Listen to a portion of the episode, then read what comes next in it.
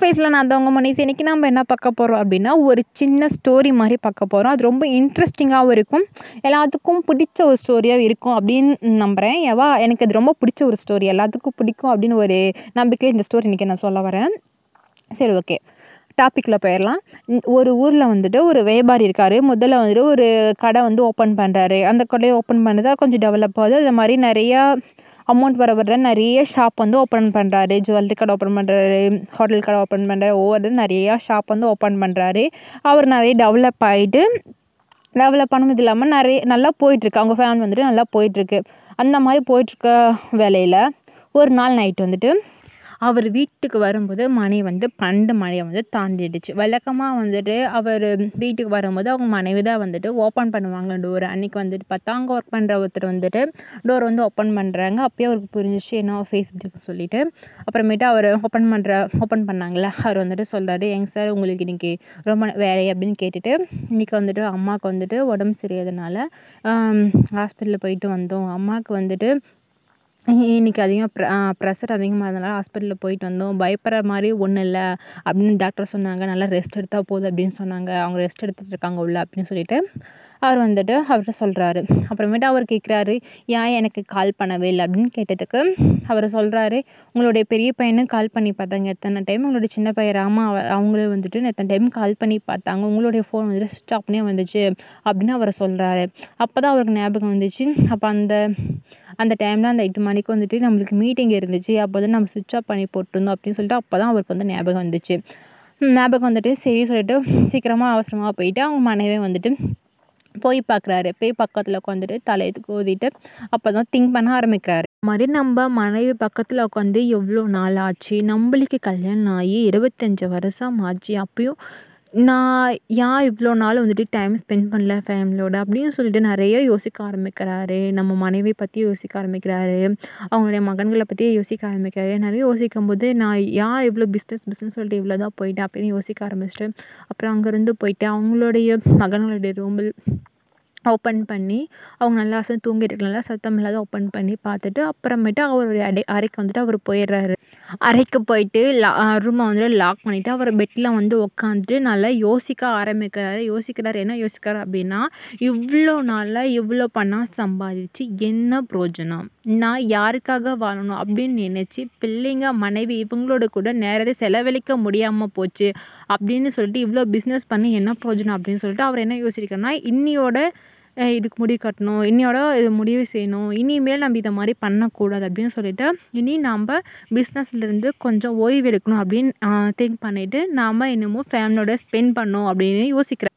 இந்த மாதிரி அவர் வந்துட்டு யோசிச்சுட்டு இருக்கும்போது அவர் கட்டில் அருகில் இருக்கிற ஒரு சேரில் வந்துட்டு யாரோ உட்காந்துருக்க மாதிரி அவருக்கு தெரியுது. கதவை தாள் போட்டு தானே நாம் வந்தோம். இது யார்? எப்படி உள்ளே வந்தாங்க? அப்படின்னு நினச்சிட்டு யார் நீங்கள் எப்படி உள்ளே வந்தீங்க? அப்படின்னு கேட்குறாரு. அதற்கு அந்த உருவம் சொல்லுது நான் மரண தேவதை. உன்னை அழைத்து செல்ல வந்திருக்கேன் அப்படின்னு சொல்லுது. அவர் வந்து ரொம்ப பயந்து போகிறாரு நான் வாழ்வதற்காக இப்போ தானே முடிவு பண்ணியிருக்கேன். இப்போ போய் என்னை கூட்டிகிட்டு போக வந்திருக்கீங்களே. கொஞ்சம் எனக்கு அவகாசம் கொடுங்க அப்படின்னு சொல்லி மண்டிட்டு பார்க்குறாரு அப்போயே எதுவும் அது ஏற்றுக்கவே மாட்டேங்குது. அப்புறம் நான் இவ்வளோ நாள் சம்பாதித்த செல்வம் எல்லாத்தையும் உங்களுக்கு கொடுத்துட்றேன் என்னை விட்டுருங்க அப்படின்னு சொல்லி கேட்குது ஆனால் இந்த மரண அதுக்கு வந்துட்டு செவி சாய்க்கவே மறுக்குது. அதுக்கு அது வந்து மரண தேவை ஒத்துக்கவே மாட்டேங்குது.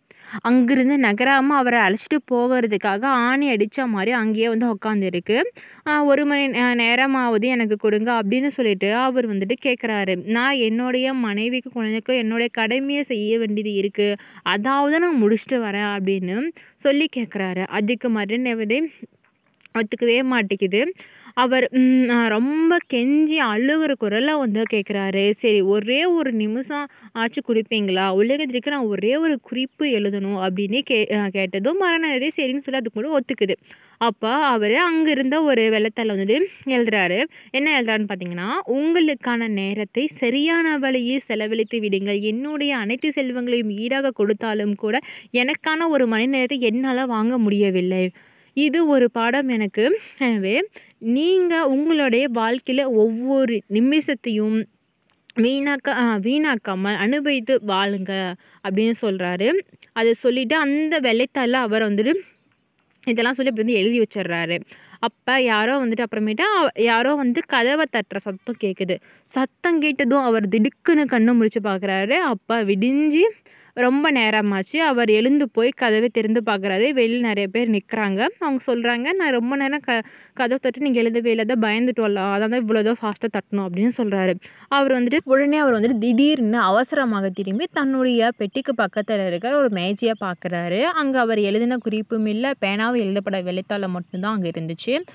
அப்போனா அவர் என்ன சொல்கிறேன்னா தயவு செய்து வாழ்க்கையை வாழுங்கள். நொடிக்கு நொடி கொண்டாடுங்கள். பேர் ஆனந்தமாக இருங்கள். உங்களுடைய ஃபேமிலியோட மனைவி குழந்தை அப்பா அம்மா அவங்க பிறந்தவரிங்க உங்களுடைய ரிலேஷனோட சரி உங்களுடைய வீட்டில் இருக்க ஆடு மாடு கோழி புல்வெளி நிறையா இப்போ சீட் பண்ணுறதுக்கு நிறைய பிளேசஸ் இருக்குது இது எல்லாத்தையும் ஒவ்வொரு நொடியும் சரி நல்லா என்ஜாய் பண்ணுங்க.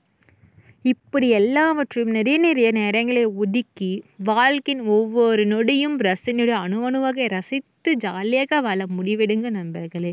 பணம் போனால் அப்படின்னு சொல்லிட்டு வாழ்க்கையை வாழ்ந்து விடுவதை விட்டு விட்டு வெளியே வாருங்கள். வாழ்க்கை நிம்மதியாகவும் இருக்கும் அழகாகவும் இருக்கும் மகிழ்ச்சியாகவும் இருக்கும். வாழ்க்கை வாழ்வதற்காக நண்பர்களை மிஸ் பண்ணிடாதீங்க வேஸ்ட் பண்ணிடாதீங்க டைம் வேஸ்ட் பண்ணிடாதீங்க. இந்த நொடி இப்போ மட்டும் நம்மளுக்கு கிடைக்கும். நெக்ஸ்ட்டு அந்த இது நம்ம அந்த பீரியட் நம்ம இளமை பருவம் ரிட்டன் நம்மளுக்கு கிடைக்குமா? கிடைக்காதா? அப்படின்னு தெரியாது. ஒவ்வொரு ஸ்டேஜும் சரி. அந்தந்த ஸ்டேஜு அந்தந்த தருணத்தில் என்னென்ன பண்ண முடியும்? நம்மளுக்கு ஒர்க்கு முக்கியம் ஜாப் முக்கியம். அதே மாதிரி என்டர்டைன்மெண்ட் என்ஜாய்மெண்ட் எல்லாமே ஈக்குவலாக நம்மளுக்கு முக்கியம். எல்லாத்துக்கும் ஒவ்வொரு இதுவுமே இவ்வளோ கஷ்டம் வந்தாலும் சொல்லி அது ஏன் வந்துச்சு? எதுக்கு வந்துச்சு? அது எதனால் வந்துச்சுன்னு தெரிஞ்சிடுங்க அப்படின்னாவே உங்களோட லைஃப் வந்து ஜாலியாக போகும். இந்த நெக்ஸ்ட்டு அந்த தப்பை பண்ண மாட்டீங்க. உங்களுடைய லைஃபும் ஹாப்பியாக இருக்கும். அதை உங்களுக்கு பிடிக்கும் நம்புகிறேன் தேங்க்யூ ஸோ மச் இந்த மாதிரி நிறைய ஒரு ஜென்ரல் நாலேஜும் சரி கதை இந்த மாதிரி நிறையா ஒரு இன்ட்ரெஸ்டிங்கான ஃபுல் அண்ட் ஃபுல் என்னுடைய சேனலில் கொடுக்கணுன்னு நான் வந்துட்டு விருப்பப்படுறேன். தொடர்ந்து எல்லோரும் ஃபாலோ பண்ணுங்கள் சப்போர்ட் பண்ணுங்கள் ரெகுலராக வாட்ச் பண்ணுங்கள் தேங்க்யூ ஸோ மச்